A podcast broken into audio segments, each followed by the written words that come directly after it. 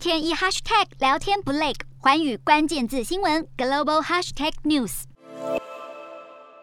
一号新增四例本土感染，四十例境外移入，没有死亡个案。国际疫情方面。日本新增五万一千多例，三月一号开始放宽边境政策，不过一天只开放包括日籍人士共五千人入境。虽然如此，还是让许多异地婚姻、留学生等相当期待。南韩实行与病毒共存后，疫情居高不下，依旧新增十三万多例。当地媒体报道，当局推行轻症患者居家治疗，近日却传出各地都有染疫猝死的病例。印度新增超过六千多例确诊，当地专家表示，印度的第四波疫情恐会在六月开始，并在八月中下旬达到高峰。越南新增突破十万例，第三十一届东南亚运动会五月将在当地举行。这项区域运动赛事的登场，也将是越南对外展示迈向新常态的一环。一年新增两万五千多例，当局正式将中国的国药集团疫苗加入到授权的加强剂名单中。而当局表示，全国各区的民众都可以施打加强剂。中国新增两百例，其中本土确诊有七十五例。两会即将于本周登场。市场分析，考量疫情后复苏等压力，经济要回归常态化，